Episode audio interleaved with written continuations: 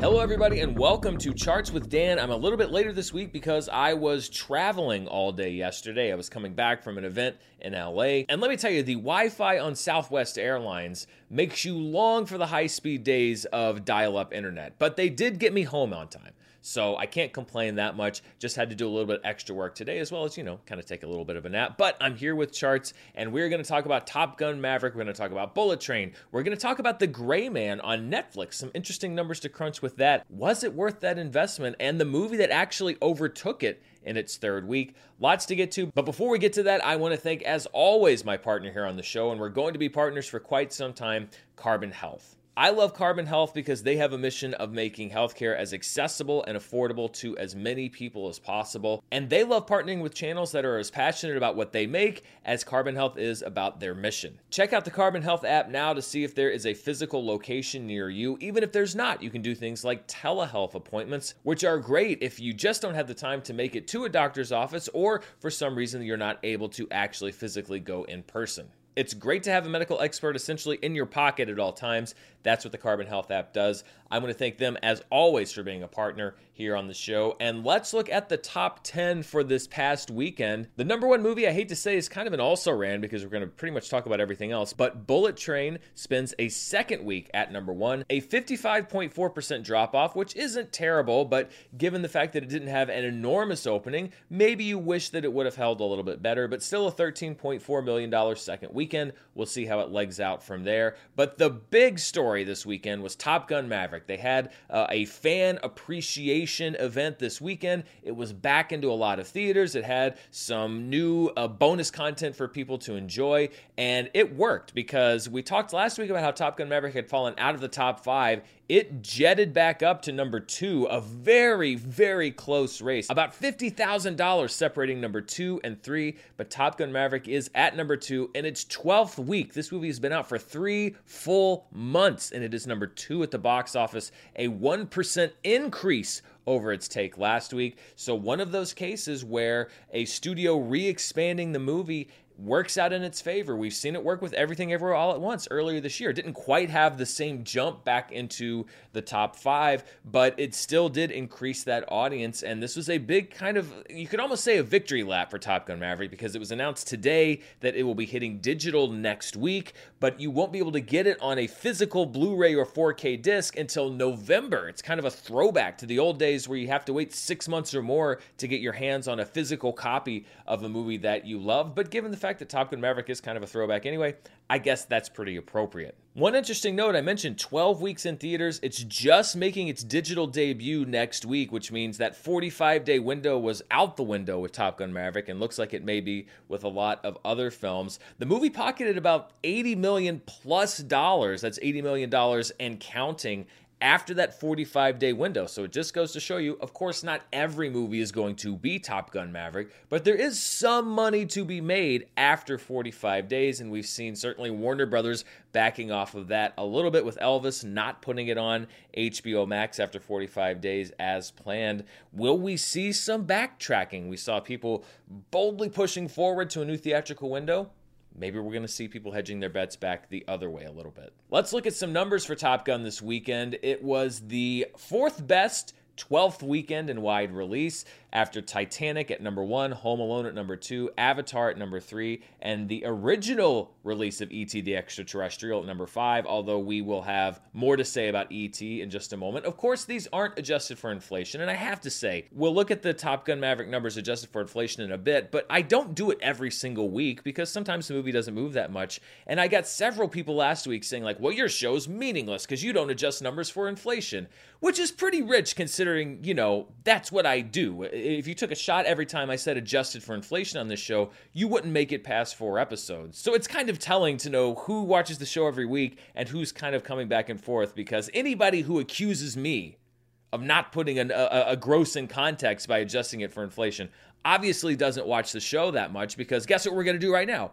We're going to look at the Top Gun gross domestically, and then we're going to adjust it for inflation. First, the unadjusted number. It is sneaking up on Avengers Infinity War. Look at that. About $5 million separates Top Gun Maverick from Avengers Infinity War, so it's very, very likely at this point. We'll see how much of a hit it takes after it goes to digital, but even with that one weekend left before people can watch it outside of the theater, I think it's very likely it makes it up to number six. The next question being, can it break that $700 million barrier? We will see, but looking very likely, Top Gun Maverick will become the sixth highest grossing movie of all time at the domestic box office. And now let's adjust those numbers for inflation.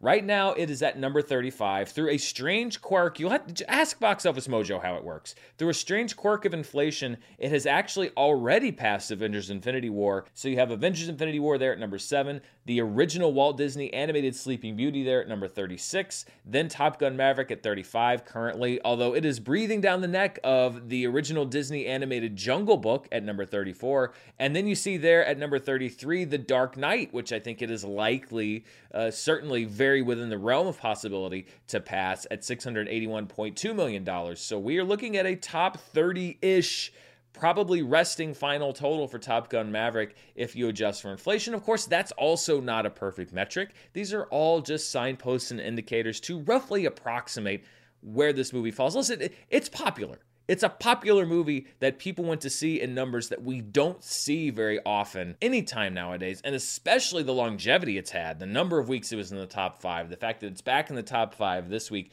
We don't see any movie at any budget do it uh, maybe once every 10 years. So even if you want to say, ah, those numbers, they're inflated, blah, blah, blah, the popularity of this movie is off the charts. And so it, it has really been a, a, fun thing to follow all year and all summer. And it is the box office story of the summer, although there are a lot of other ones. And we'll do a whole wrap up of the summer in a couple weeks when everything does wrap up. So, again, a great week for Top Gun Maverick. Very fitting to have it go all the way back up to the second spot at the box office. At number three is DC League of Super Pets in its third week with a $7 million gross. It seems destined to doom my perfect top 10 summer movie prediction, as any movie starring Dwayne Johnson is destined to do. At number four is Thor Love and Thunder with a 30.2% drop off in its sixth week, but it was a very close top five. You see a $50,000 difference between Maverick and League of Super Pets, about a $10,000 difference, which is infinitesimal when you're talking about percentage wise between two movies. Because at number five was Nope in its fourth week with a 36.9% drop off at $5,366,000 to Thor's $5,377,000. So very close between Jordan Peele and The God of Thunder for numbers four and five there.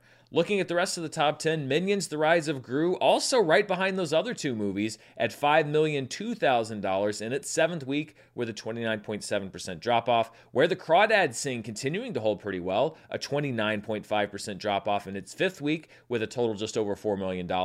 Bodies, Bodies, Bodies broke into wide release in about 1,200 theaters in its second week, so it had a 1,334% increase over its very small release last weekend with a 3.2 $2 million total. Not quite the same breakout performance we've seen uh, from movies like Everything Everywhere All at Once. I honestly thought it might play a little bigger, but it hasn't thus far. Elvis still in the top 10 in its seventh week with a 34.5% drop off and a $2.5 million total. It is now available to rent uh, on demand, and we will see that number shortly when we look at the streaming charts. And then at number 10 is a new entry into the theatrical marketplace called Fall with a $2.5 million debut just inside the top 10. There was another new film that opened in wide release called Mac and Rita, starring Diane Keaton, that had an atrocious debut. It opened in 14th place in 1,930 theaters. Uh, Jurassic World Dominion had a better per theater average this past weekend than Mac and Rita. So a bit of a misfire there. When we look overall at the box office weekends on our road to recovery, another steep decline. We are essentially completely even with where we were last year at this point in the summer movie season, which is right around the time that the Suicide Squad came out. So this has been a summer of highs and lows. You can see at many points during the earlier part of the summer, we were well above the 2015 to 2019 average, but August just has had nothing in the tank. Really, a lot of July also didn't have a whole lot in the tank. So we are right back down to where we were last year. A lot of this year's story has been written in the summer, but I think a lot of it is also going to be written in the fall, and particularly at the end of the year as we see how those movies do. So, not a full recovery here at the box office, largely because the bench just isn't as deep as it usually is. When we look at the per theater averages for this past weekend, the number one movie per theater was a documentary called Free Chol Soo Lee, which was playing in one theater. It had a $21,000 gross, since it's not really an average, it was just in that one theater. This is a documentary that made its premiere at the Sundance Film Festival earlier this year about the quest to free a Korean American man convicted of murder in the 1970s. At number two from South Korea, Hansan Rising Dragon, which has been on this chart for a couple weeks now, in 24 theaters, drawing just over $3,400 per theater. Another movie playing in just one theater, a documentary called Let the Little Light Shine, about the fight to save a high performing, predominantly black elementary school in Chicago, was good enough for number three. Bullet Train, the only wide release on the per theater chart this week, just over $3,000 in each of its 4,300 theaters. And then at number five, another film from South Korea called Emergency Declaration playing in 42 theaters with just over $2,900 per theater. This was a movie based on a true story about a plane in crisis, delayed for a while due to the pandemic, but we're seeing a lot of South Korean films uh, breaking through at the limited release box office. And this has been a great several years, really, for South Korean cinema as it breaks more and more into the mainstream, not just globally, but also here in the United States. Let's look at the movies that were in limited release. So these are movies that were in 1,000 theaters or fewer. At number one is a film from India called Lal Singh Chaddha, which is a Hindi language remake of Forrest Gump. I'm not I'm not joking. This is a remake of Forrest Gump that comes out of India. It played in 516 theaters. It was a new release this weekend with 1.4 million dollars. So another example, uh, not only of South Korean cinema breaking through this year, Indian cinema has done very well in limited release. And this is an American IP, but through the lens of another country. This is historical in the way that Forrest Gump was, but to the events that happened in India. So this is kind of, I, I actually may try to see if I could see this. I don't know if I'll be able to see it in the theater, but I'm sure it'll probably be available at some point this year. I'm just curious about this film in general. At number two is E.T. the Extraterrestrial. We talked about its initial release a few minutes ago. It had a re release in IMAX this past weekend to celebrate its 40th anniversary. It played in 389 theaters with just over $1 million total. I really meant to go see that this weekend, but I was in LA. I was doing the HCA TV Awards and a couple of other things, and I just didn't have the time. I'm, I'm going to try to see if it's still playing here locally. I don't think it is. I, I may have missed my shot. Oh, maybe maybe in 10 years they'll put it out again. Emily the Criminal, starring Aubrey Plaza in 470 theaters, opened to just under $670,000. I honestly wish that it would have opened higher because this is a really, really strong movie. I, I heard from a couple people that actually did seek the movie out, and I'm so happy. Some people have said, like, hey, I went to see Fire of Love because you talked about it on your show, or I went to see Emily the Criminal because you talked about it on your show. That's my favorite thing, and that's why I like to highlight these movies that are in limited release because there are some great movies that never quite make wide release that you can either try to find at a theater near you or that you can find when it's available via streaming or rental, etc. See if you can find Emily the Criminal. It's a really, really good movie. At number four is a Japanese film, animated film called Inuo in 350 theaters, a new release this past weekend with $190,000 in 350 theaters. This is a film from director Masaaki Yuasa. Uh, reviews are pretty strong on this one. So, again, I don't know if I'll be able to see this in a theater, but a movie to put on my list to see this year. And then Marcel the Shell with Shoes On, sadly seeming to end its theatrical run. It is now in only 276 theaters in its eighth week, but still bringing in $163,000. Looking at the limited release top 10 grossers for this year, no real change on the chart. We really just kind of have an addition to Marcel the Shell with Shoes On's gross with $5.3 million.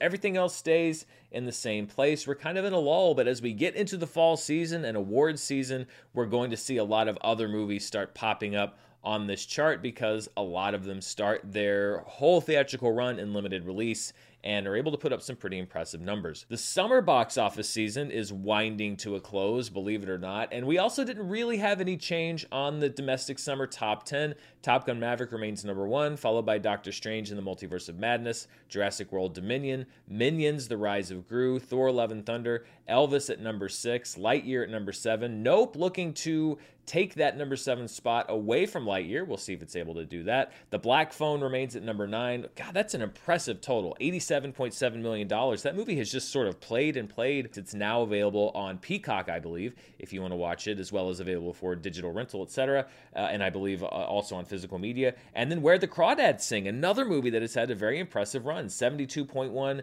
million total. I don't know if either Bullet Train or DC League of Super Pets is going to be able to get it done. Maybe Bullet Train will be able to do it, but these were my predictions for the top 10 summer box office. Right now, I only predicted one movie in the correct spot, Nope, but if it jumps up to number seven, then I will be back to predicting zero movies in the correct spot. And the two movies currently that I predicted as top 10 summer movies, DC League of Super Pets and Bullet Train, are going to be very close. I, I, think that one of them is going to be able to overtake where the crawdads sing, but I don't think that they are both going to be able to overtake the black phone. So I'm going to be either 8 out of 10 or 9 out of 10 for the summer. We'll just have to see how things settle out. But uh, my dreams of a perfect season, I believe, have been dashed. Before we move on, I want to thank one of the sponsors for today's show, Upside. From the gas pump to the grocery store to your favorite restaurant, inflation is hitting everybody where it hurts, and it really hurts. That's why I started using Upside. Upside is an incredible app for people that buy groceries, eat at restaurants, fill their cars with gas, which is, you know, pretty much everybody. With every purchase I make using Upside, I'm getting cash back, and this is not one of those too good to be true things. I was a little worried about that at first, too. All you have to do is find a business near you that has an Upside offer, go there there, check in, get your cash back, and you can withdraw that money from your Upside account anytime you want. And over time, that adds up, so I don't feel too bad about getting popcorn and a soda at the movies. To get started, download the free Upside app, claim an offer for whatever you're getting with Upside, check in at the business, pay as usual with a credit or debit card, and then get paid. Download the free Upside app now and use promo code Dan Murrell, all one word, to get $5 or more cash back on your first purchase of $10 or more. That's $5 or more cash back on your first purchase of $10 or more using promo code Dan Murrell. And I want to thank Upside for sponsoring today's show. Let's look now outside of the domestic marketplace at the top five international films over the past weekend. This is everything outside of the US and Canada. At number one, still playing in its third week, is Moon Man from China with a $32 million gross. At number two, another film from China called The Fallen Bridge at just over $18 million. Bullet Train is at number three with $17 million, followed by another Chinese film, Warriors of Future, with $12 million. I actually uh, commented on the translation of that title last week, Warriors of Future, and somebody told me that the actual, I think, literal translation is uh, Tomorrow War but they can't use that uh, in English because we had a Chris Pratt movie last year called The Tomorrow War. So perhaps that is why it's called Warriors of Future. Thank you to the person that pointed that out for me. Minions The Rise of Gru is at number five with a $10.7 million total internationally. Something to note though with Minions The Rise of Gru, it was reported this week that it has received a Chinese release date. It will be hitting China this weekend.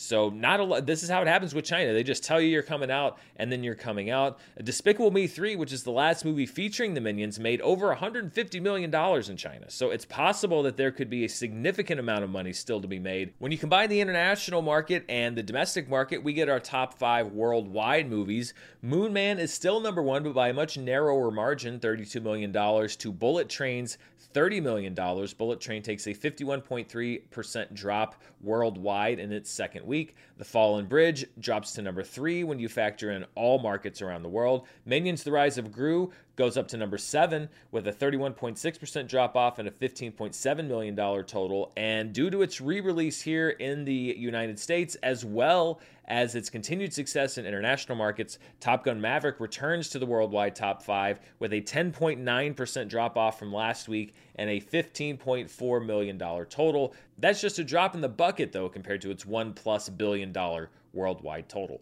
Looking at the 2022 domestic box office, Top Gun Maverick remains number one and will likely remain number one with $673.7 million. Doctor Strange in the Multiverse of Madness at number two, Jurassic World Dominion at number three, The Batman is at number four, followed by Minions, The Rise of Gru, Thor Love and Thunders at number six, then Sonic the Hedgehog 2 and Uncharted. Elvis getting very close to passing Uncharted. I would not have called that, honestly, at the beginning of the year, that the Elvis biopic would actually do more business than the Tom Holland Mark Wahlberg video game movie, but this has been a very popular movie, particularly with older audiences. And then Lightyear clinging to that number 10 spot with $118.2 million. If Nope is able to pass it at the box office, then uh, Lightyear will no longer be a top 10 2022 movie. Looking at the box office market share for the year in total, really not much change. Disney Fox picks up one percentage point. Sony loses one percentage point. So Paramount and Universal now with the lion's share of the 2022 box office market 25% for Universal, 23% for Paramount. Then you have Disney Fox at 19%, and then Sony and Warner Brothers each with 13%. The all other slice, including A24, etc., remains at 7%. This is the 2022 worldwide box office. As I mentioned, Top Gun Maverick, $1.37 billion, the top grossing movie in the world for 2022. Jurassic World Dominion still trying to creep up toward that $1 billion total. I don't know if it's still got it in the tank, but it's going to be awfully close. Doctor Strange in the Multiverse of Madness with a $954.9 million total. Minions The Rise of Gru may still have a lot of rocket fuel, but it's already up to number four, $790.7 million. That takes it past the Batman and drops it to number five worldwide for the year. Thor Love and Thunder remains at number six, followed by the Battle at Lake Changjin 2, and then the three $400 million kids Fantastic Beasts, The Secrets of Dumbledore, Sonic the Hedgehog 2, and Uncharted. They've been a, a little trio for quite some time. They're going to get broken up, though, at some point. When we look at the worldwide box office for the previous 365 days, so you take today's date, you roll it back one calendar year, these are the top 10 worldwide box office movies for that year. Spider Man No Way Home is still number one with a 242 day run on this chart, followed by Top Gun Maverick, 71 days now on the chart. Jurassic World Dominion at number three, Doctor Strange in the Multiverse of Madness at number four, The Battle at Lake Changjin, the first film, at number five. It is tied with No Time to Die for the oldest movie on this chart with 320 days, so just over a month left. Minions The Rise of Gru rises two spots to number six, putting it above both No Time to Die and The Batman at the worldwide box office. No Time to Die drops to number seven. The Batman drops to number eight. Thor Love and Thunder remains at number nine with $720.9 million. And then The Battle at Lake Changjin 2 at number 10 with $626.5 million. We'll look at the streaming charts in just a moment, but I always like to do a little flashback to a previous weekend in box office history. And we're going back to one of the most momentous years in recent cinema history, certainly a hugely influential year for me because I was 16 years old and had my mind blown several times over back in 1999, looking specifically at August 6th through the 8th, 1999, the 32nd weekend of the year. We talked last week about M. Night Shyamalan's huge opening for Signs. Well, this is where it all started for him. The Sixth Sense. I remember everyone was shocked at how well this movie opened.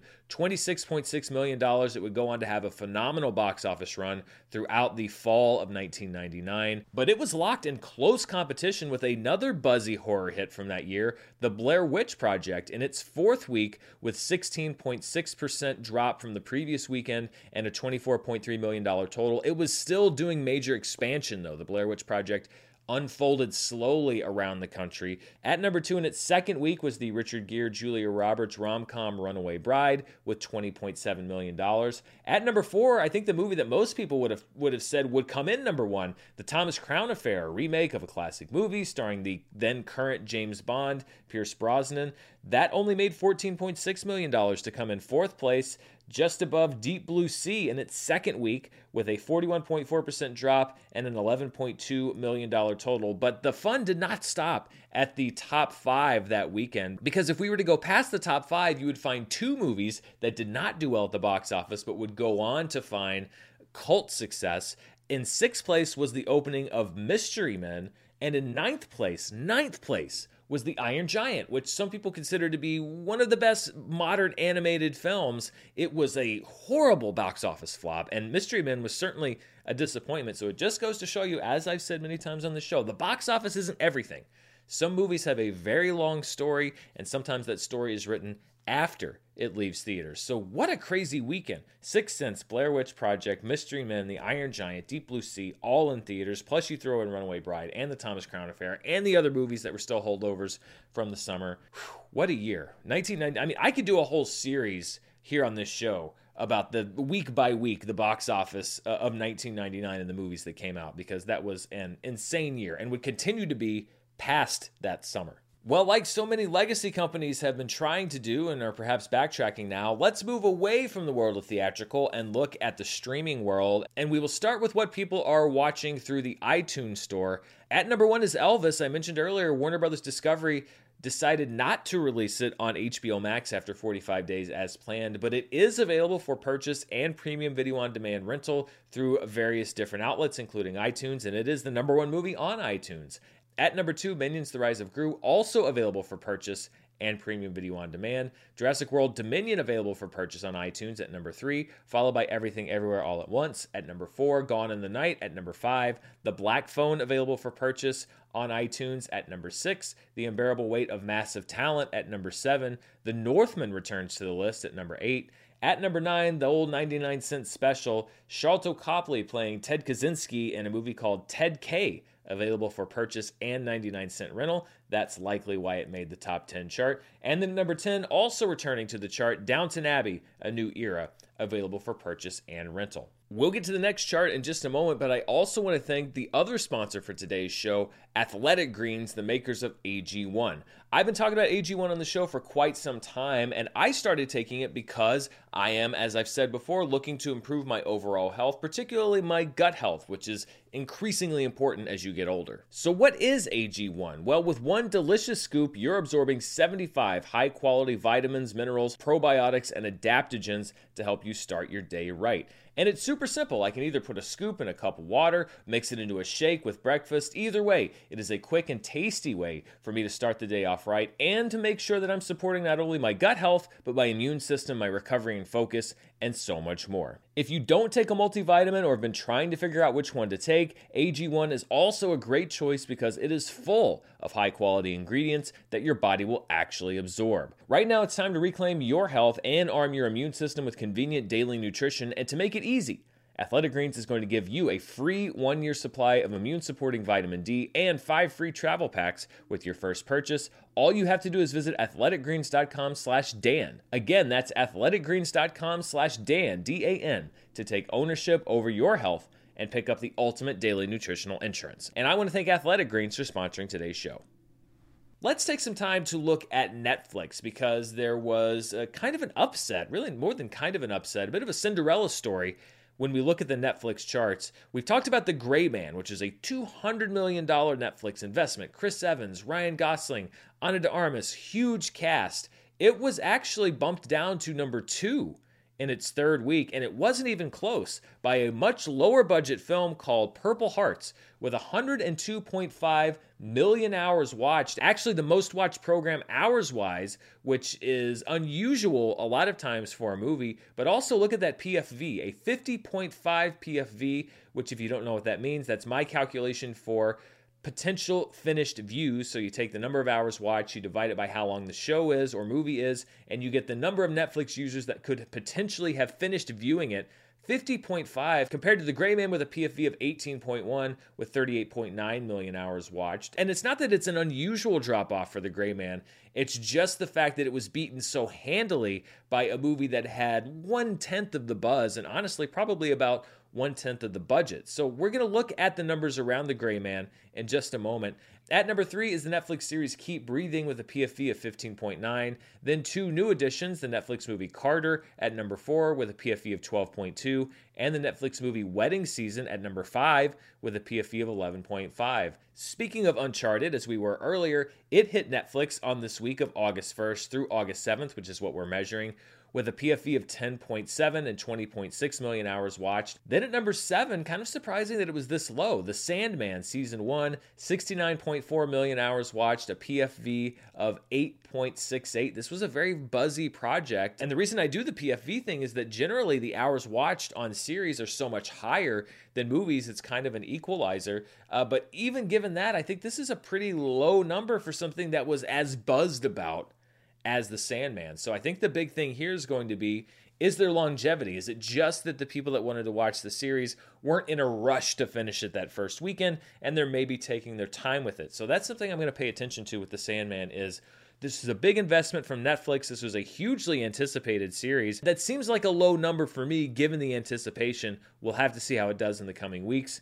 At number eight, Don't Blame Karma, a Netflix original movie with a PFV of 8.66. Then Trainwreck Woodstock 99, a Netflix docu-series looking at the disastrous Woodstock 99 festival with a PFV of 8.6. So you see there was Sandman, Don't Blame Karma, and Trainwreck Woodstock 99 PFVs of 8.68, 8.66, and 8.6. Very close there.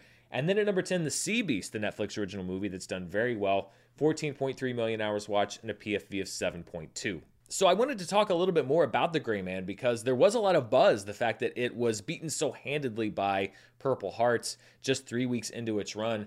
I wanted to look at its performance versus other high budget and or high profile projects at Netflix to just see how it's compared both with an hours watched metric and with a PFV metric. So let's look first at pure hours watched you'll see, uh, and again, this is just going back to last June when Netflix began to provide this data.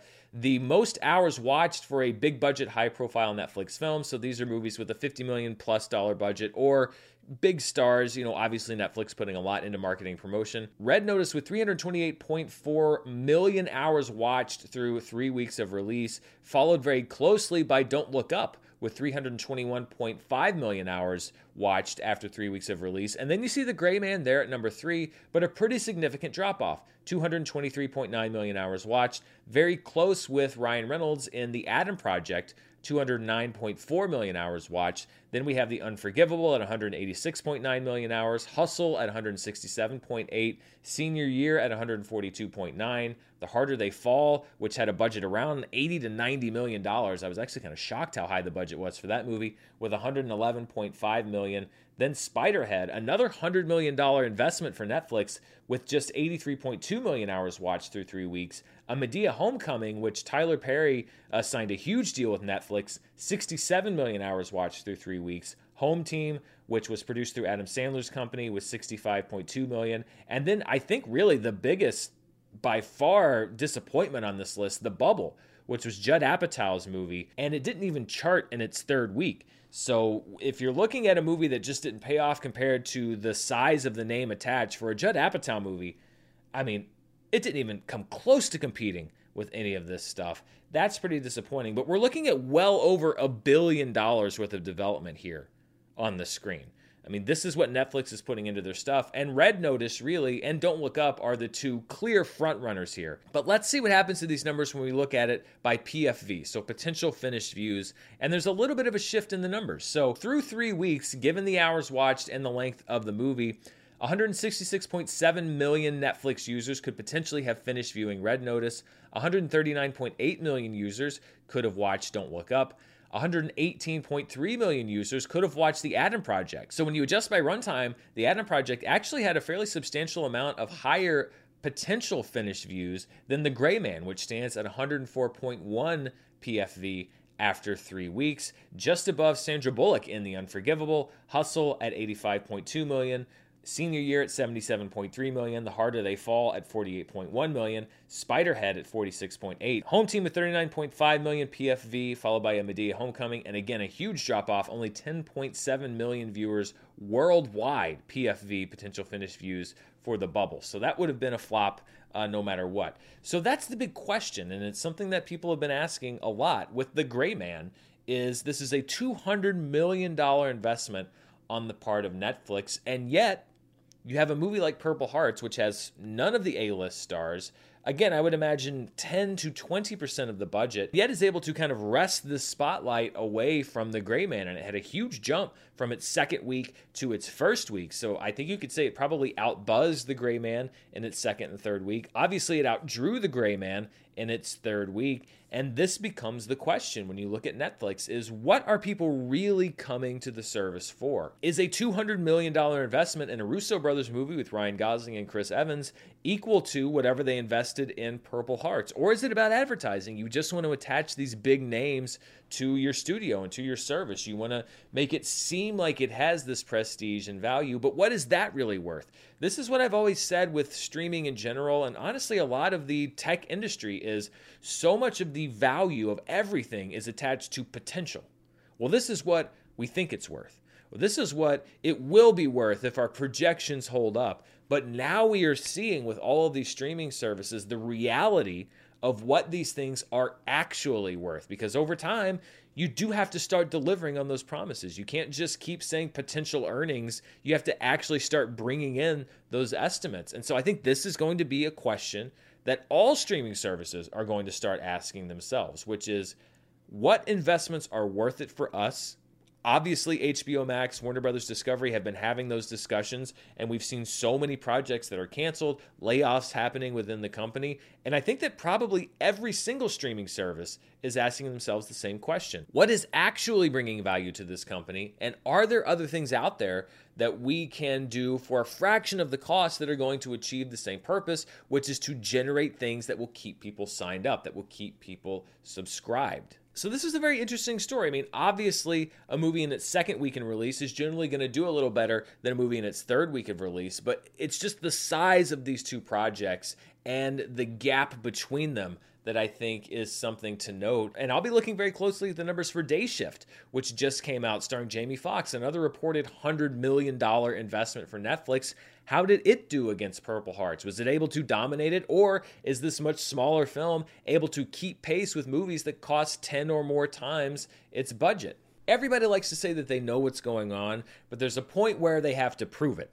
And we are at the prove it phase for these different streaming services. I'll be very interested to see in a year or even three or four years how many of these different studios and streaming services are still greenlighting $200 million movies and how many of those $200 million movies they're greenlighting and if they're still not putting them in theaters because I think we're going to see a lot give on one or more of those fronts over time. Finally, before we go, let's look at the Nielsen ratings. Now, these are not inclusive of all of the different streaming services, although they keep adding more and more. This is the US only. They're delayed by about a month, and they don't measure viewing on certain devices. So, again, this is not a perfect metric, but it gives us kind of a guidepost of where we are. Let's look first at the top 10 most watched streaming movies. This is for the week of July 11th through July 17th. So, number one was The Sea Beast on Netflix, followed by Sing 2 on Netflix, another movie that Netflix did not produce, but that has generated a massive amount of watch time for them, a licensed movie.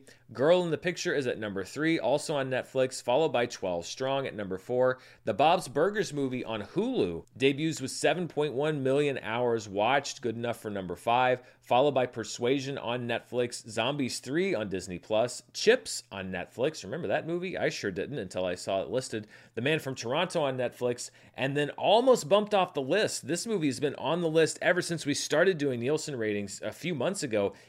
Encanto on Disney Plus with 3.6 million hours watched. It's still hanging around though, not quite enough to bump Encanto off the list. That is an example of an original movie that Disney produced that maybe didn't do great at the box office, but has obviously been paying off for them as far as Disney Plus goes with the watch time there. Interesting thing to note though, Doctor Strange in the Multiverse of Madness not on that list after I think only 2 weeks. So you see a movie like Encanto which has obviously generated month after month, week after week, this huge amount of runtime. We're not seeing the same thing, at least not with Doctor Strange in the Multiverse of Madness. I was surprised that it fell completely out of the top 10 when we look at movies that are being streamed. So, not a very long shelf life for that movie in particular, and we'll see how it goes with other Marvel movies in the future. Let's look at the most watched streaming shows as measured by Nielsen, again for the week of July 11th through July 17th. Stranger Things well into its second volume, dominating the list with 49.1 million hours watched at number one, followed by the Terminal List on Amazon.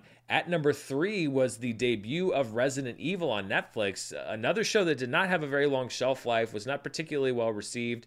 Again, how much money did Netflix pour into Resident Evil? 14.3 million hours watched. The Boys at number four with 13.8 million hours watched, followed by Alone, which was split over both Netflix and Hulu. NCIS on Netflix is at number six, followed by The Umbrella Academy at number seven. CoComelon like a cockroach, never leaves this list at number eight. Grey's Anatomy on Netflix at number nine. And The Flash on Netflix, the first time we've seen this particular show on the charts. I think they probably added some new episodes with 8.8 million hours watched at number 10. So that wraps up the show for this week. Not a whole lot going on in the movie world this upcoming week. We have the third movie in the 365 Days franchise, and the second one this year, I think, the next 365 Days opening on Netflix.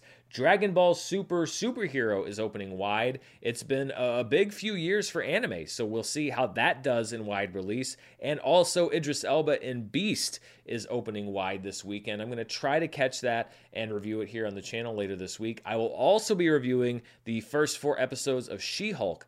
The embargo drops tomorrow morning, so I'll have a review ready on that for you. Uh, my thoughts on those first four episodes, the newest big Disney Plus series. And there's a lot of streaming stuff coming up. We've got House of the Dragon coming up. We've got Lord of the Rings, The Rings of Power. We've got Andor. They're all going to be running like at the same time, which is insanity. Uh, I also have to still see Better Call Saul. I, I may do a video for that this weekend. So stay tuned because there's a lot of stuff to talk about in the days and weeks and months ahead. Thank you so much for watching. Thank you again to my sponsors, Upside, Athletic Greens, and of course my partners at Carbon Health. But most of all, thank you for spending your time with me. I'll be back next week with another look at the box office, and I'll be back in between then with so much more. Until then, stay safe, and I'll see you next time. Bye.